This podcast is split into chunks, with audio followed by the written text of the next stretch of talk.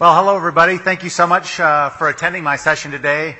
Uh, I'm, I'm, very excited to see so many people turning out uh, to hear about SaaS, which is uh, clearly my passion, and glad to see so many of you share it as well. Um, my name's Tod Golding, and I am a partner solutions architect with AWS. Uh, that means basically I spend my days working with customers and partners who are either migrating solutions to SaaS or SaaS or building brand new SaaS uh, solutions, and basically helping them dig in and figure out best practices and sort of how to deliver all that and achieve the SaaS delivery model on top of AWS. And when I talk to customers about this, they typically come to me with this sort of common question, which is, um, okay, I'm, I'm ready for SaaS, I'm ready to go all in with SaaS, but what are the tools, what are the frameworks, like, what's the prepackaged answer to this problem for me? How can I find my way there and do it efficiently and sort of leverage all the best practices everybody else is doing? And for me, it ends up being a very challenging answer for that question. Because when you look at SaaS and you look at the domain of the architectural and design problems for SaaS, you find that SaaS spans and intersects with so many of the core architectural principles that are just common to every solution, right? We have identity, we have scale and availability, we have all these notions that we talk about when we talk about uh, applications. And the truth is, there's no sort of separate silo or box that SaaS lives in. Instead, what I find is that SaaS ends up being this extra dimension or this extra layer that sort of intersects and overlays all of these common and core architectural principles. And so when I, when I work with customers on this and I talk to them about what their needs are. It's more about how does SaaS influence each one of these sort of architectural concepts. So if we look at identity, for example, right? We've all dealt with identity and potentially built identity in our solutions. We're familiar with authorization and authentication and roles and those concepts. But when we fall into a SaaS multi-tenant environment, what we find is that SaaS brings all these layers of additional considerations. Like how am I going to deal with get tenants into the system? How am I going to link tenants to users? How's all that stuff get provisioned? What's the life cycle of all that? There's this whole new realm of questions that kind of bolts onto identity um, from a SaaS perspective, and I have a whole new set of considerations that I have to be thinking about. So identity really is whatever the core values of identity are, plus whatever all these additional SaaS values are. Agility is a great example here, right? Everybody wants agility. Everybody would like to have a great DevOps experience and have great CI, CD, and be rolling out features and functions all the time. Um, but imagine in the world of SaaS, right? In SaaS, where the lifeblood of SaaS, in fact, is how rapidly can I deploy new features? How efficiently and effectively can I deploy those new features so that I'm constantly responding to market changes and customer needs? Well, in the in the universe of SaaS, that's just essential. In fact, that's a lot of the reason why people go to SaaS. So that tends to set the agility bar a lot higher for SaaS environments. We can't have downtime in multi-tenant environments, right? We can't sort of have uh, a maintenance window where we're down and we're rolling updates um, because that would cascade across all of our tenants. So as we look at agility, we have to say, what are the principles and, and what are the tenets of SaaS there that we have to be thinking about? And that's the theme spanning all of these bits, right? And that's a theme really that I want to talk about today, which is okay, as I work with these customers, what are the patterns and the architectural design considerations and the themes I see for how people are addressing these bits. And we won't be able to touch on all of these uh, in the time we have today, but I'll focus in on a few of these and give you some idea of some of the some of the uh, higher priority areas that are common patterns and, and considerations, right? And by the way, another aspect of this is how does AWS and its services influence my approach to each one of these problems? But before we dig into the specifics of architecture, I want to step back for a second because there's sort of a macro sort of question here I get, which is just, well, what, what's, what's a good way to implement multi-tenancy in general? Like, what are the themes you see, Tod, as you talk to customers and you work with their solutions? What are the patterns, right? And it's, and, and, while there's any number of different ways people could say, I'm going to build a multi-tenant solution, I have found three very specific buckets that I think most solutions fall into and that most patterns that customers are following. And it's this silo bridge and this pool model that I have here. And this theme of silo bridge and pool model sort of cascades through a lot of the discussion of the patterns that we have. On the left, you see the silo, and the silo really represents an environment where I'm going to put all my tenants in a fully isolated infrastructure. Each tenant is going to have their own underlying infrastructure and their own footprint, and they'll be entirely isolated from one tenant to the next. And uh, sure, I'll bolt on on the f- top of that some sort of onboarding and billing and shared experience so the tenant's onboarding looks and feels like a, a, seamless experience. But under the hood, I'm going to provision separate architecture. And you can imagine why this would be appealing to some tenants, right? Because they're either coming from a legacy environment and this is a natural transition for them, or um, they're saying I'm in some high compliance environment where my tenants or my customers won't let me uh, run in anything but uh, a siloed model. So totally valid model. Um, the bridge model, as its name sort of implies, uh, is, is a bit of a hybrid model here. The bridge says, well, for some layers of my architecture, I'm going to uh, have a multi-tenant shared model where the tenants share the infrastructure. And for other layers or groups of services or however you want to think about your architecture, those might remain single tenant. And I'll have some, some mix and match of that based on the profile of my application and where multi-tenancy might fit in my domain. And then the last model, the pool model, is the all-in sort of model. In that model, what we're saying is um, all the tenants will all go into a shared environment. They will share all of the infrastructure. Now, the interesting question I get, in fact, I got this, this question just this week while I was meeting with a customer here at, at the conference, which was, okay, so which one's the best one? Like, wh- which one should I be using? And I hate to do this, but I always end up answering this question with another question because the reality is all three of these models are valid and there's all these other factors that you have to think about to decide which going to align best with where you want to go with SaaS. So um, I kind of have this natural sort of discussion when I talk about that in, in terms of deciding which models might fit for you or which hybrids of these models might fit for you. And usually if I lay this out and sort of put silo and pool side by side and sort of show the natural tension that exists between the silo and pool models, it's a very easy way to sort of tease out the tension in this problem and help people understand um, what, what sort of factors might lean me one way or the other in making this choice, right? On the silo side, where I've got this, isolated infrastructure, you can imagine what the pros are on this side. On this, on this isol- in the isolated world, I can very much go to highly com- uh, compliant areas where there's big regulatory needs and really say to my customers, hey, you're running in this, this isolated model and, we can uh, meet your compliance needs. Or in general, because I'm coming from a legacy environment and I've already got a, a single tenant kind of model, the partition nature of this aligns with the way I've built my infrastructure. But the bigger bits here for people on the silo model is often what the sort of support and deployment and the risk profile of the silo is, right? Because I'm in a siloed environment, I'm not going to get cross-tenant impacts, right? So one tenant can't do something and, and, and, impose a load that will adversely affect another tenant, right? In a pool model, that absolutely can happen. Tenants could, depending on your implementation and how effective you've been, have one tenant could adversely affect another. Silo not possible. The other bits is here I can do very tenant specific tuning in the silo model. I can tweak and tune it and say this tenant's going to get these kind of customizations and these customizations will help them out. And the last one maybe is the most important one here is you'll get this notion of tenant level availability. If a tenant goes down, only that tenant goes down. It doesn't somehow ripple across your entire system. Of course, this isolated model, the siloed model, comes with uh, some downsides to it as well, right? Obviously, if, if I'm going to distribute this and have all these separate stacks, I'm going to find that cost and agility are going to be undermined to some degree, right? I can only do so much. I, yes, I can buy my resources effectively and I can do things in the siloed model to try to be cost efficient, but it's never going to be as cost efficient as a, as a pooled model. Um, I'm also going to have agility problems. If I surround all this with um, automation and I do a great job with DevOps and it, it's, I've got great scripting here, I'm still going to have a more complex model. You can imagine what it means to uh, provision an entire stack in a siloed model as part of my onboarding, there's going to be more moving parts to that. It's going to be harder for me to live up to my agility goals.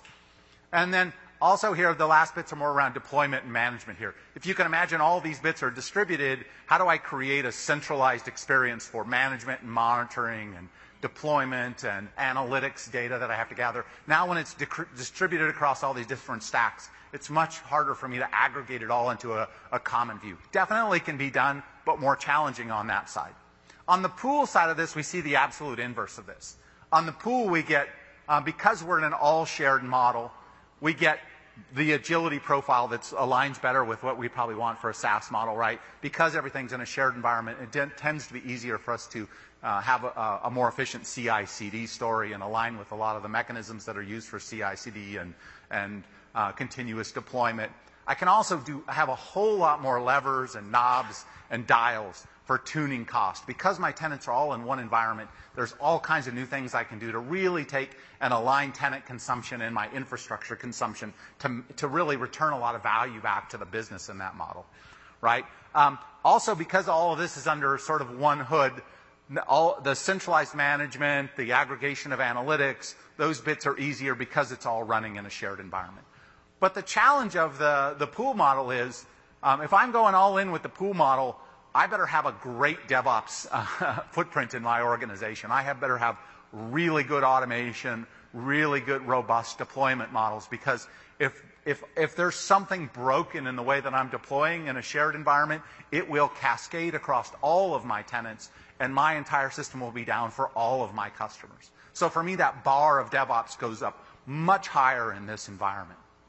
Now, um, the the cons of this side of the world also uh, sometimes apply to compliance. Obviously, if I'm running in a siloed model, I mean, uh, I can offer better compliance in a compliance in a pooled model. People, some some uh, tenants may not be comfortable living in that sort of universe, right? Uh, and they're exposed to these cross-tenant impacts. That can be something that's a downside for them. So those are the bits that we sort of consider as we trade off the models. The reality is, as we consider trading off those models, um, you're not going to be all in on one side or all in on the other. I just put those up there as extremes, and that sort of drives the conversation. And then we'll talk about what, where's your business really trying to get to? Are you driven all by the agility? And should you lean a little more towards pool? Or you really just need to get your current legacy system moved over, and maybe that'll move you more towards silo, or you're just in a compliant environment where you need that silo model. Um, the last bit of conceptual uh, con- uh, slides here I have is around this sort of landscape uh, for SaaS, right? Because a lot of people say, what's the reference architecture for SaaS? Show me a reference architecture. And there is no easy ability to say, here it is, here's the blueprint, here's exactly what this reference architecture looks like, because there are so many variations in how SaaS solutions build. But I, the, I built this conceptual architecture uh, uh, model just so we could have a sort of a foundation for the concepts we're going to dig into here. And it's broken into sort of three dimensions here. So on your right side, you'll see there's an application view. And those moving parts are these big building blocks of architecture that are the actual bits that are used to construct your application, right? And so now, if you think about SaaS, we got to look at identity. Identity is a huge area we got to talk about and we got to dig into and understand what the patterns and practices there are and what the moving parts of that are. Um, tenant isolation, AWS offers you a wide range of different ways of sort of separating one tenant from another and at different levels of granularity. So we have to dig in and figure out what are those different mechanisms, how do we enforce them, how do we, what are the patterns there that really work for people, and what are some of the trade-offs. And then data partitioning, which is the standard SaaS sort of discussion, probably the most talked about area uh, uh, in terms of multi-tenancy, which is how can I separate and partition my data? But data partitioning gets more interesting because AWS has such a, a large set of storage options, right? I have RDS and Redshift and DynamoDB, uh, and those add new dimensions to what are my what are my options there and what does multi-tenancy looks like look like. So we have to hit on those. And that application view really focuses on building an application, but equally important to me is this operational view you see on the left-hand side. So if I'm going all in with with SaaS, I'm going all I need to go all in and have a really robust operation story. So I have to be able to think about the multi-tenant impacts on things like management and monitoring and profiling analytics. How am I going to do billing and metering? Uh, and a lot of your agility will come out of how how multi-tenancy ends up landing in those bits. Now, for our discussion today, we, are going to focus more on these application view. I'll hit a little bit on these operational views, but in the scope of the time we have, we're mostly going to focus on those, the application bit of this. But the third dimension of this that I really think is super important because it's a theme that carries through all of this is uh, this notion of agility, which span, is sort of over the top of this and overarching all of it. So every one of these bits, identity, tenant isolation, management and monitoring, every discussion of these bits is going to be somehow influenced uh, by how you're approaching agility. And Um, we've always talked about in development this natural tension between the business side of the house and the technical side of the house. And those tensions have always existed, and we've always tried to figure out features and functions versus stability and architectural trade offs. But in SaaS organizations, I see an entirely different dynamic here, where the actual architecture you're building and the approaches you're taking to your architecture have a very big influence, influence on how the, the, tiering of your solution is offering, uh, offered, the cost model that you can offer, and how successful the business will ultimately be, and how much agility they have in offering different flavors to, uh, to the different kinds of customers you might encounter, or how quickly you can pivot from, we thought our SaaS vision was this, but now that we've got a, a thousand customers in our system, it's actually this, and how quickly can my architecture move from this model to this model.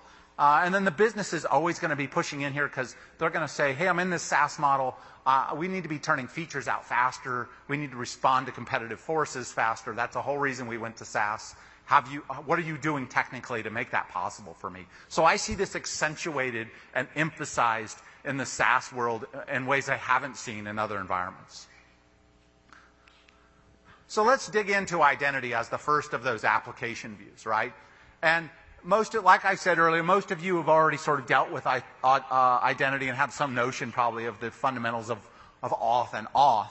But when I dig in and talk about identity with customers, I find that there's these other topics that they're interested in talking about as well. And this is a handful of them. We can't hit them all today, but these were the ones that come up most frequently to me. So they, they're interested in understanding what's the provisioning lifecycle? Like, how do I automate the creation of a tenant? How do I end up binding the notion of my user identity to my tenant identity, and how does all that flow in a way that um, I'm controlling and managing access to resources inside the AWS environment. And that sort of dovetails into this notion of security and isolation, right?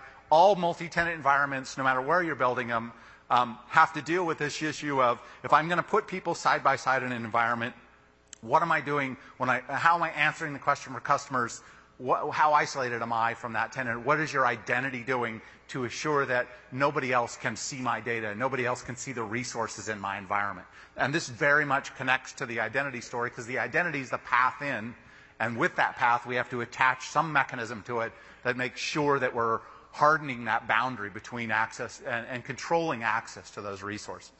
And the last bit is uh, one that's probably more influenced by the sort of the evolution and the the growth of microservice design and the decomposition of systems into smaller services. As people built these much more decoupled systems and these much smaller services, this notion of tenant context and the fact that tenant context in a multi-tenant environment has to flow through all the interactions between the web of services that are in your environment um, creates this uh, extra need for another flavor of identity of flowing uh, tenant context through along with user context. So we'll look at how that works as well.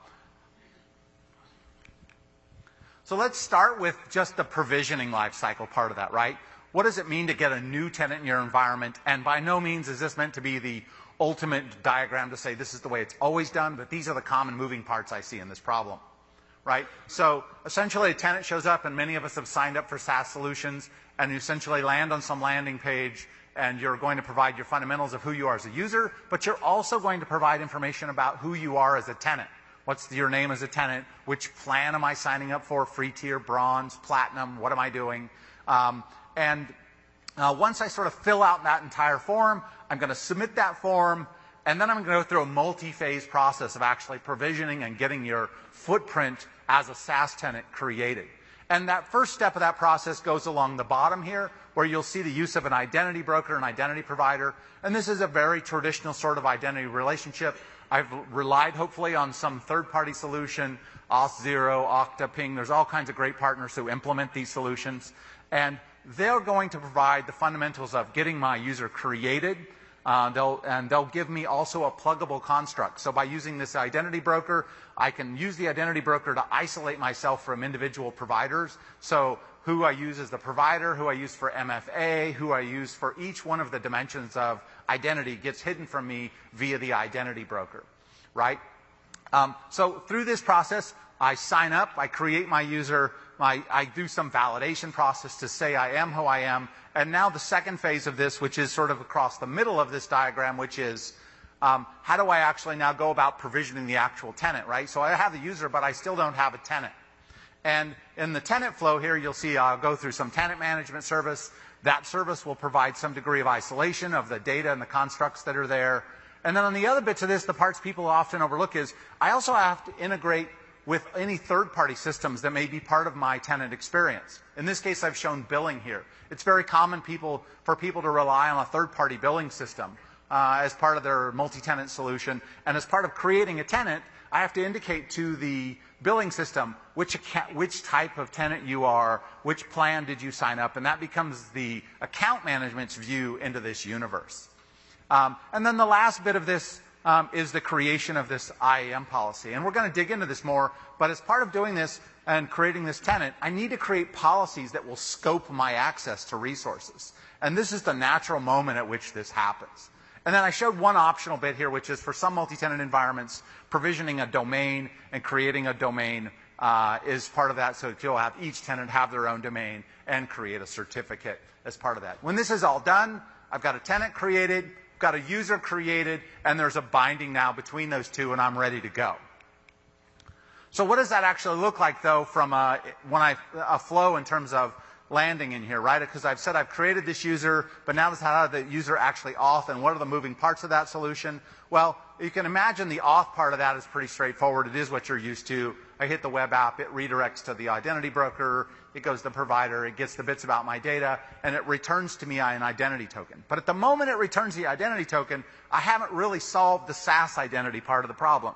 Because just getting in and getting an identity token it isn't enough. It hasn't really said I've constrained your view of the universe in any significant way. Now you could rely on the app to try to do some of that work, but um, what I like to see here is these IAM policies that we provision in the prior step. I've, I've got roles and I've got a set of policies that I provisioned specifically for this tenant. And now what I'll use is the STS service from AWS. I'll go out and assume role with a web identity as a as a mechanism I get through STS. I take your ID token, I take the role you want, and that role then has bound to it the set of policies I created for this tenant.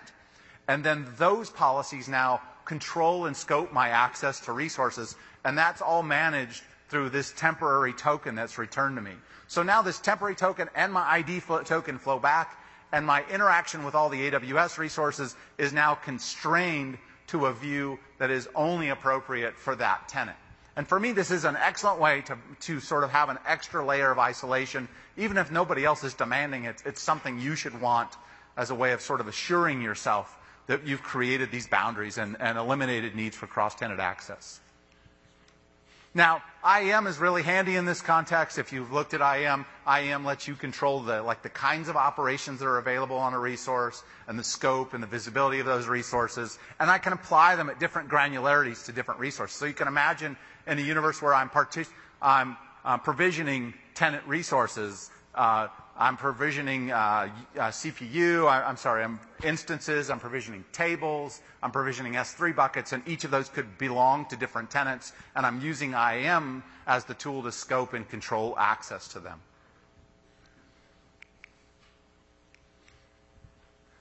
The last bit of this is tenant context. I mentioned this this problem with how does the tenant context flow through this. And I'll show you one of the mistakes here that I made when I built one of the SaaS applications I first built, which was I had my normal pages here, right? You hit your home page, you hit your catalog service, hit your cart service, and as part of hitting each one of those, every single time I hit the catalog, for example, I said, well, I need to know who the catalog is for the current tenant that's logged in. Well, how do I resolve that? I'll go over to the tenant service and I'll find out who the current tenant is, resolve that, gives context for that tenant, and then uh, and the cart service needs to resolve that. The cart will go and do the same thing.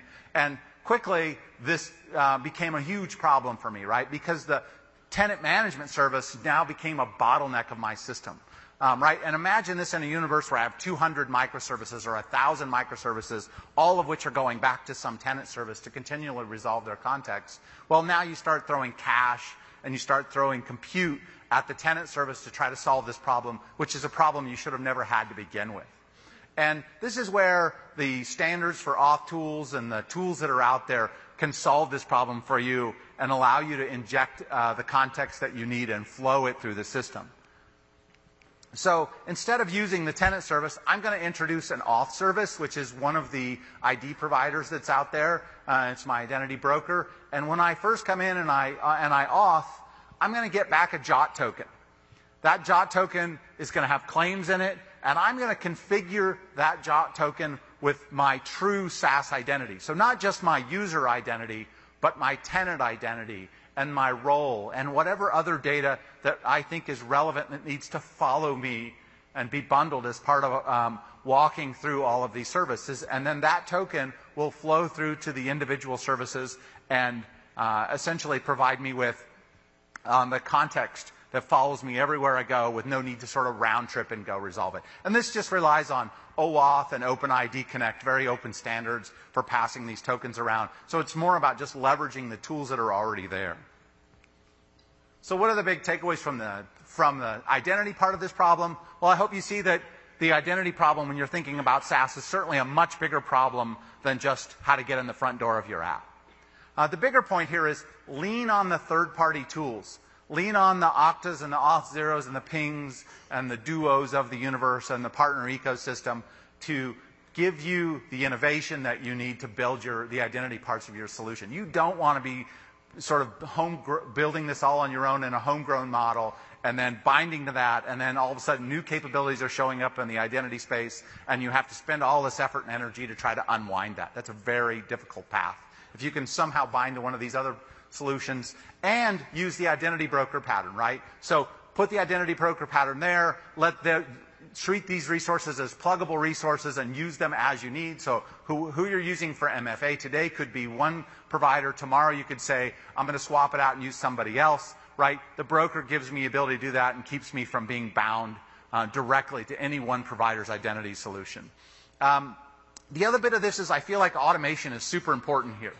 Um, I feel like um, uh, uh, people sometimes they build all these robust mechanisms with all this policy and isolation management, these identity mechanisms, uh, but they don't put full automation and regression around all of these bits, right? So um, I, am relying on these policies to enforce isolation, but what am I doing to validate that that's actually working? And what happens if something goes wrong and a, a hole gets open in my security? How do I identify that? How do I catch that?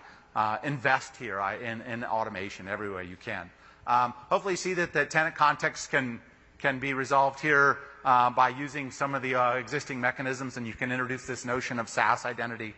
And really the last bullet point is probably the most important one to me, which is um, you have to think about how identity actually lands in your developer experience right? If as a developer, I'm very aware of how what we've done with identity, and I, it's a part of my everyday development experience. My productivity is not going to be especially good. So even though there's a lot of moving parts to identity to get it all working, my hope is that's still a very seamless experience where those tokens just flow through and they become part of what you bind to and use as a developer, but you're not continually baking security policies directly into every service you're writing. If you are, you should at least ask yourself whether that's a good a good implementation and whether your architecture is really doing for you what you want. The next area we want to look at is isolation. Um, Uh, and to me, isolation is just a given. Um, almost every customer I deal with has some variation of isolation in their multi-tenant solutions. Yes, people like the pool environment, but invariably the, forces of business and the needs of, customers will lead customers down some flavor of isolation. So the question is, what are the different ways you can implement isolation with AWS? What are the common SaaS techniques for getting these isolation? Well, there's probably multiple patterns, but the patterns I see the most, clearly full stack isolation, we've kind of talked about that a little bit, where we give each customer their own, um, their own stack, but what do we use, what AWS constructs do we use to, to realize that? Um, network isolation, so here what networking constructs, VPCs, subnets, what are the mechanisms we can use to isolate customers? And then the last one, layered isolation, right?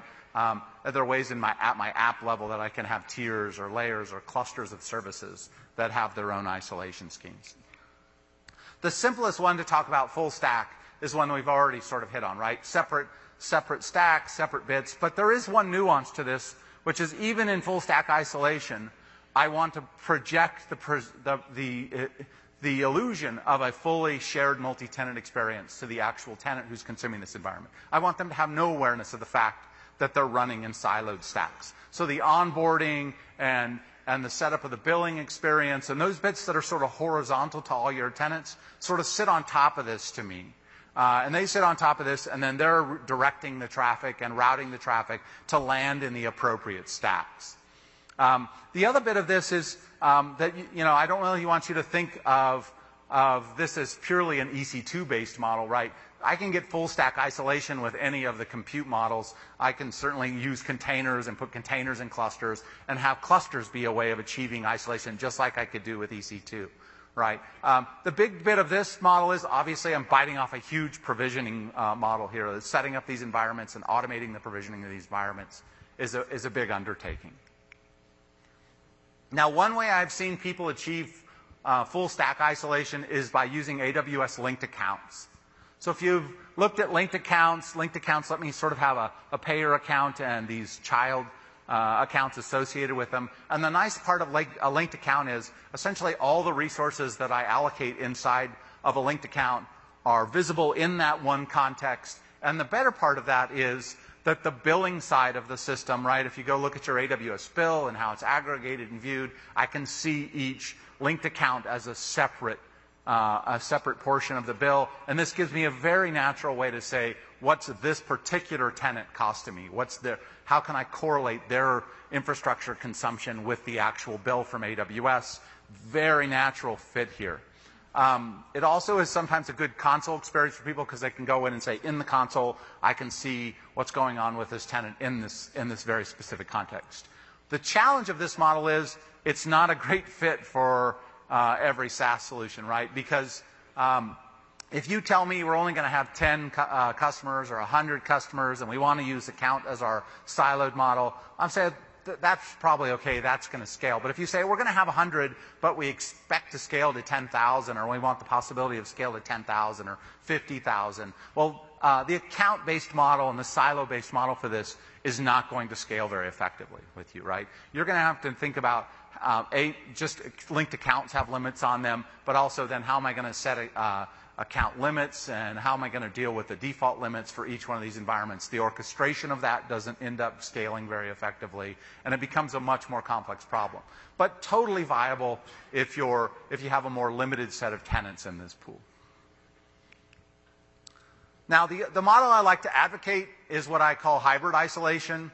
Um, so for me, the purist in me, and I know this isn't practical for everybody else, is you said if you could get here the ideal way and somehow get the best of isolation, but still get the agility and uh, uh that you really want in a SaaS solution, um, I'd like to start with having everything be um, multi-tenant shared if I could, right? So I create my shared environment. I create all the great DevOps around that. I create all the agility around that. I get all the goodness that I want out of that experience, including the cost optimization I want.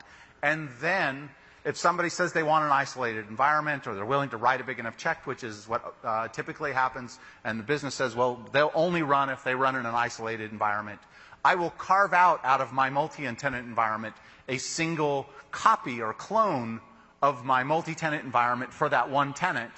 Uh, but I will say that I am not going to allow one-off variation for that tenant, right? So I'm going to resist the temptation for one-off variation there. I'm going to try to keep the same DevOps tooling. I want features and functions as they come out to push to each tenant in a universal way. Because to me, the minute I carve one of these out and the minute I let to, it to have its own sort of path and its own customizations, I've lost all the promise of, uh, of SaaS and agility here, right? So for me, this is the constant struggle, and it's a real struggle for many people inside their businesses because somebody says, well, it's already carved out, it's already separate, and they don't really understand the cost associated with, oh yeah, but now as we want to roll new features and new functions and we're changing them in the base, we can't roll them to everybody else.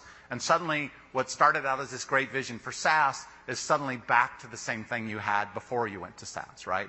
Constant struggle. Uh, and, I, and I know I've been si- inside for those struggles myself. They're never easy. But if somehow the purist in me can get you there, that's where I'd like you to get to.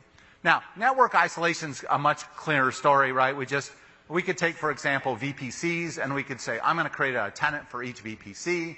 Uh, and then I will do something with peering with VPCs, where uh, the VPCs will be create my, the peered VPC will create my management uh, view of all these different VPCs. So that's my view of getting a cross-tenant view of all the activity going on inside those VPCs. But as I move to VPCs, I lose the niceness I had of the account construct. Now the billing responsibility and the attribution of resources to a given tenant becomes more my responsibility once I fall into this model.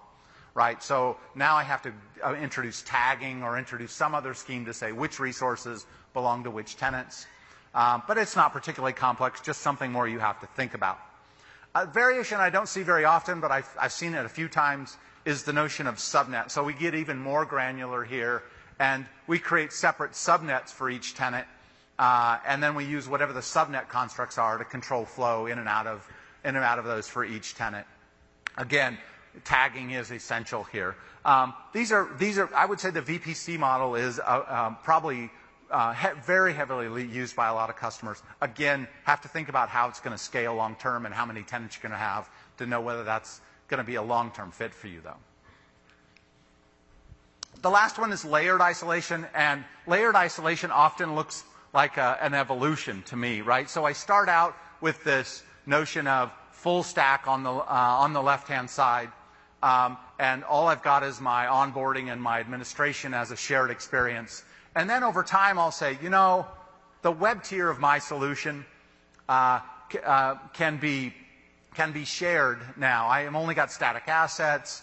Um, I, we can refactor a little bit and make our web tier very much a shared multi-tenant construct. So let's eh, push the boundary a little further with our solution, and we'll have onboarding and the web tier both be multi-tenant, but the app tier either based on how it's built or based on the requirements of your customers, will remain a single tier and so, sorry, as um, single tenant, and they'll have their own storage as well.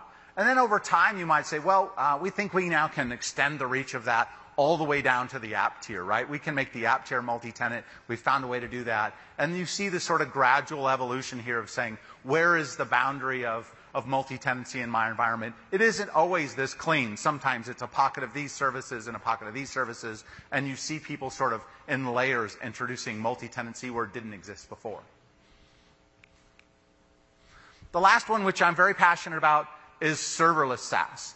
Right? If we're going to talk about isolation, um, I feel like serverless is, has a very compelling story in here. Right? With serverless, uh, if you're, if, in fact, if you're not attending serverless and you're interested in SaaS here, I recommend that you find a session on serverless uh, and just get very familiar with the moving parts of AWS's serverless story because I think it's, it's a very natural fit uh, for SaaS environments. And so here, a very typical stack. We've got S3 and some buckets, and we're using CloudFront to serve from the edge. Um, and CloudFront's maybe giving us our DDoS, and that's all the same things we would normally do. But then we're going to rely on the API gateway here as the entry point to all the services that represent our SaaS solution. So I'm going to get throttling and metering and all the goodness of versioning management of my REST APIs, all pushed out at scale to the managed uh, API gateway service. And then all the functions of my application will be implemented as a series of Lambda functions, and then eventually storage sits on the other side of this. And the reason this one is very compelling to me, besides its sort of optimal use of resources uh, and the fact that functions, when they run, I only pay for them if they're actually running, is it gives me a very compelling way to address the isolation story without having to introduce entire um, stacks for, uh, for each tenant.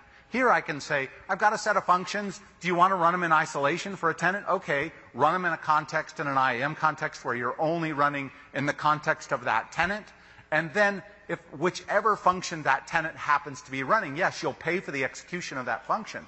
But there's no notion of cold servers or, or sort of parts of your stack that are just waiting around for activity that even with elasticity, when it comes down, there's some footprint.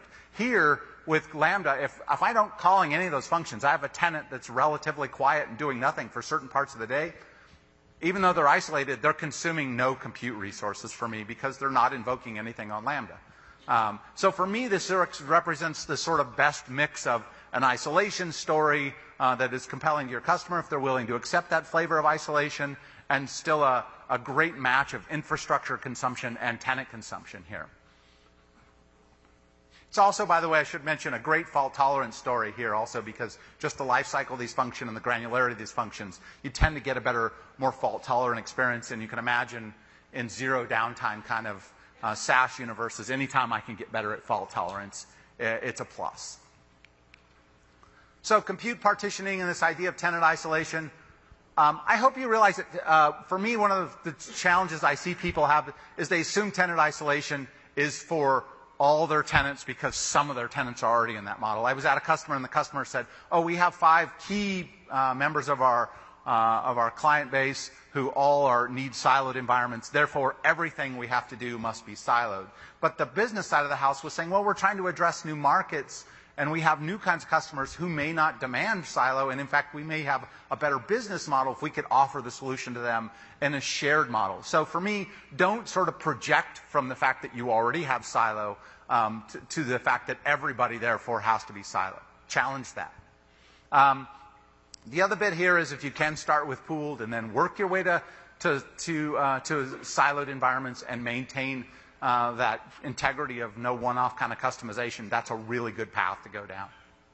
Um, whatever you do, whichever isolation scheme you do, you use, create one single aggregated view of system health and activity, right? You have to be able to have for the ops side of your universe something that aggregates all this information and presents it as one view of health and activity because we still want to be having if we're going to have an agile experience for our ops people, we want to hide the details of the fact that it's fully uh, distributed away from them, or at least give them better tools for managing it.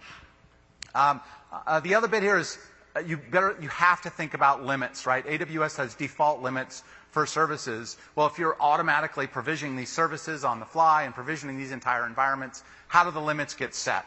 Uh, and how are you going to control the adjustment of those limits as you create and introduce new tenants? Using tags is important, and in general, just don't let partitioning be the enemy of agility here, right? Keep your eye on agility and, and make that a goal.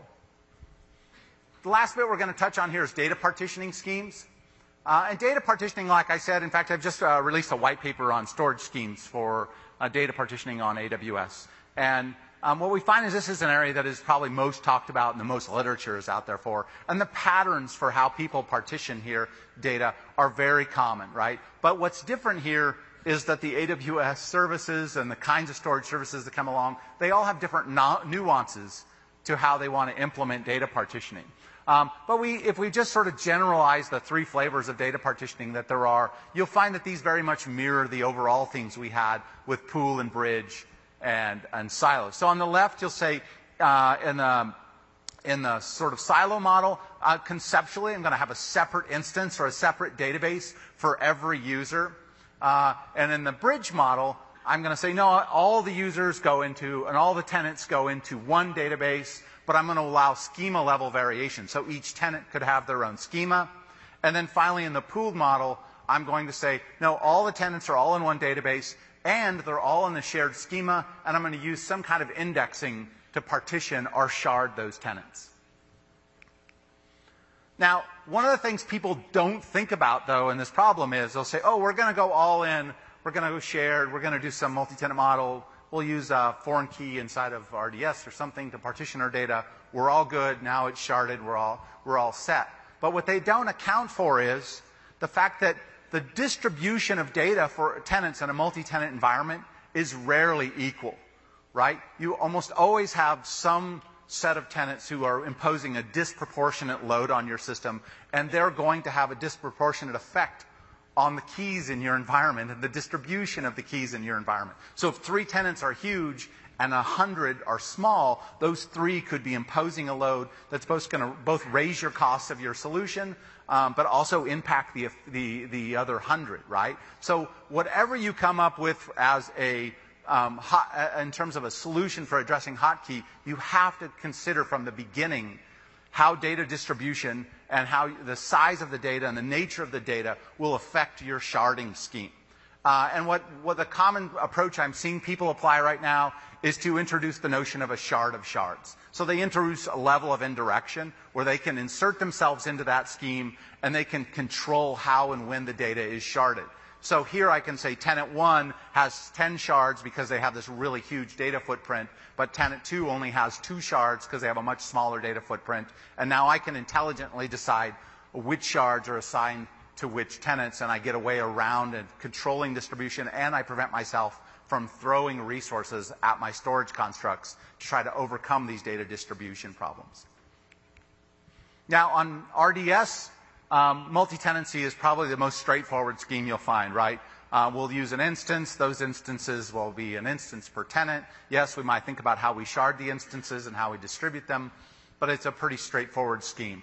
Um, I want to do the bridge model. I'll have a common instance, but I'll have separate tables, so I'll name the tables and, and, uh, and scope the tables on a tenant by tenant basis. And then finally, if I'm in the pooled model on the right hand side, um, I'll have everything in one instance. I'll have uh, common tables, and I'll use some sort of foreign key. Uh, pretty, pretty straightforward model. DynamoDB is, by contrast, a very different beast here and has a very different set of considerations. Right? With DynamoDB, I have one global namespace for all the tables within a region. Right? I don't have the notion or the construct of an instance or a database those, it's just one big managed service in a region, and for that account, I have one global name, for an account, I have one global namespace, right, for all the tables. So how do I implement a silo model inside of uh, DynamoDB? Well, then I have to, I have to rely on IAM, and I have to rely on tables as the way of achieving that silo. So here I end up creating a group of tables for each individual tenant. I end up naming them based on that. And then I end up surrounding them with some kind of IAM policy that says these tables are owned by this tenant. And that's about as close as I'm going to get to silo without something more exotic. The more exotic model, but is uh, not a scalable model, would be to say I'm going to create separate linked accounts for every single um, tenant, and then I can actually have a shared name. But now I run into the scaling issues of will linked accounts scale with me effectively? So I tend to steer people more this way than towards the linked account model. And then I wanted to show DynamoDB and the pool model, but I want to show DynamoDB and the pool model and factor in this reality that we want to avoid hotkeys, right? And for me, that means introducing another table in DynamoDB that becomes my tenant lookup table. So when you look at this slide, the top, the top table is really my tenant lookup table, and that's how I'm resolving um, what the sharding scheme is on it for each individual tenant. So I've only shown one item here. You could obviously imagine all the tenants would be listed in this blue table. And then for each table that's managed by that tenant, um, I'm going to have different sharding data that describes how that, ten- how that particular table's um, sharded. Because you can imagine, even table to table, the load profile of a tenant might be different. How big uh, what the sharding scheme needs to be for the customer table for this tenant might be different than it needs to be for the account table. Um, so I want to take that into consideration. So if you look at the customer table, you'll see I have three shards. Um, I've got some notion of what the size of those shards are, and then finally some collection of shard IDs. So now when I look down in the actual customer ID, my partition key isn't a tenant ID. My partition key now is the shard ID, right? And this indirection of going through the tenant lookup table to figure out which collection of, uh, of shard IDs belongs to a given tenant is a level of indirection you sort of have to bite off if you're going to avoid the hotkey problem. And there's many approaches to this. People round robin and they'll do all kinds of bits around collecting metrics around how to adjust these uh, these shards on the fly. I also see people man- manually adjusting these sometimes. But uh, don't don't overlook this.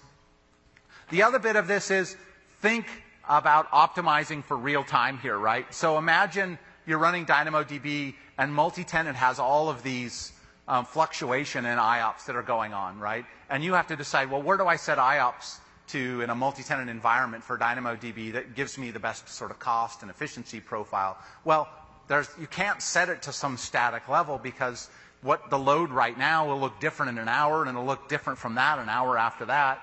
So what I want you to do is look at real-time kind of tools like this is using a tool called an open source tool, uh, Dynamic DynamoDB. And Dynamic DynamoDB will actually let me set up policies and a set of um, mechanisms that will track the actual activity that's going on in the tenants and will real-time adjust the IOPS based on the load so that I keep my IOPS just good enough without over-provisioning. Um, and I'd like to see this strategy generally as a storage strategy across multi-tenant environments if we're trying to optimize for cost.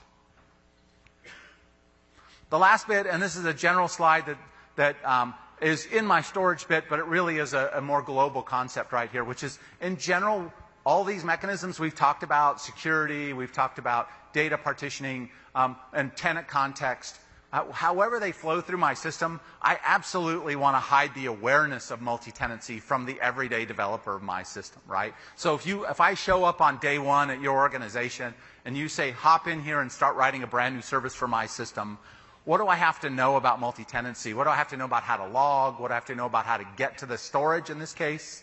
How do I get, how do I resolve security? I want all those bits sort of hidden away from me and surrounded and isolated from me and abstracted away from me with frameworks and tools. And this, to me, data partitioning is the natural place to have this discussion because whichever partitioning scheme I choose, I don't want the author of a service to know anything about that partitioning scheme.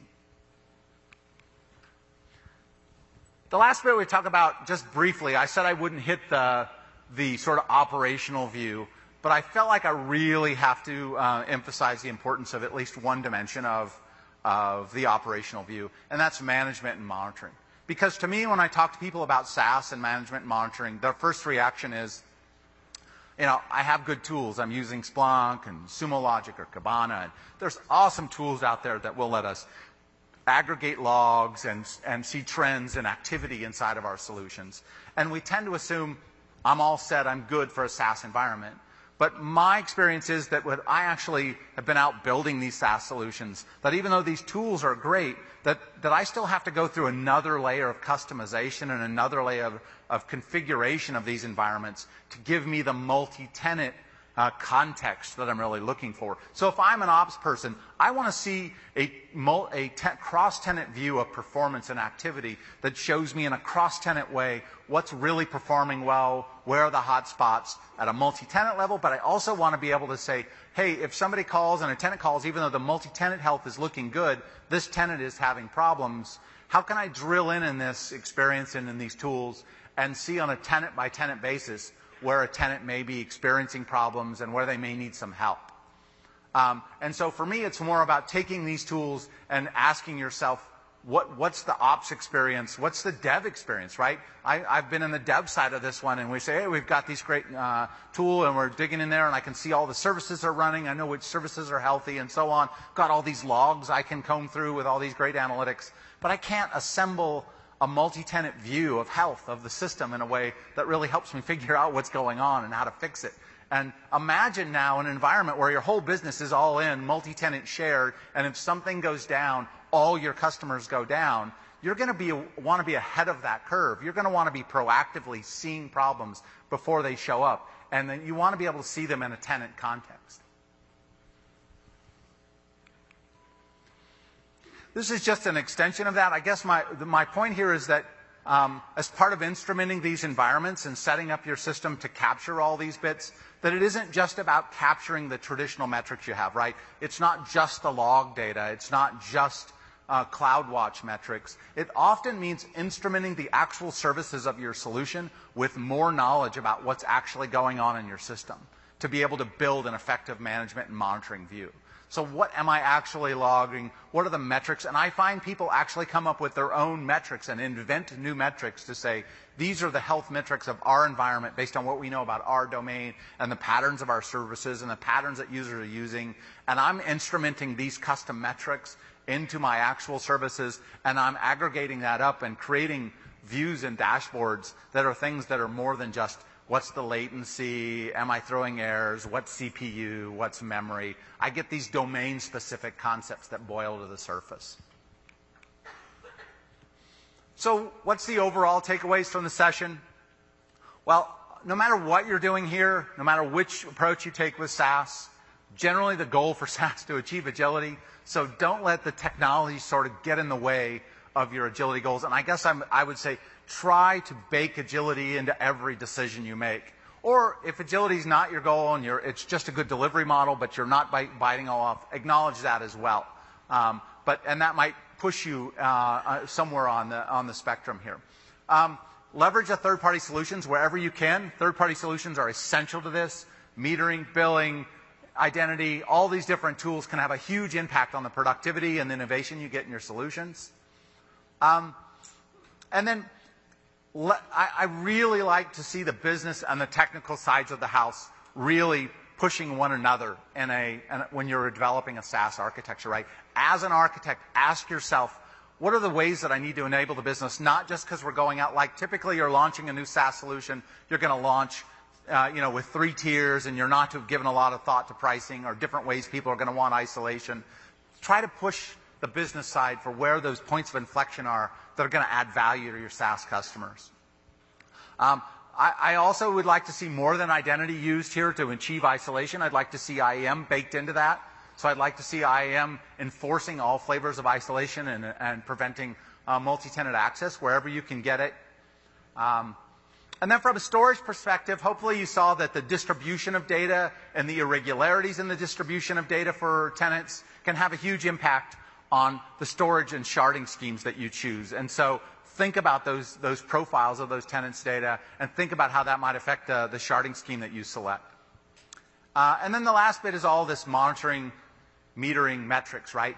SaaS environments live and breathe based on, uh, on metrics, right? You're tuning and tweaking and fixing and solving based on whatever good metrics you have flowing into your system. So invest heavily in those metrics. Rely on those metrics and use them to find the path for your system as you go forward. Anyway, um, hopefully that gives you just a general good high level view of what, uh, what options you have when you're thinking about architecture. Clearly there's a lot more moving parts to this discussion. There's a SaaS optimization bit after this. Uh, later today, there's a bit on SaaS optimization if you'd like to, a deeper dive on some optimization strategies. But I hope this was helpful to you, and I really appreciate you attending. Uh, have a good, great day, and uh, enjoy the conference.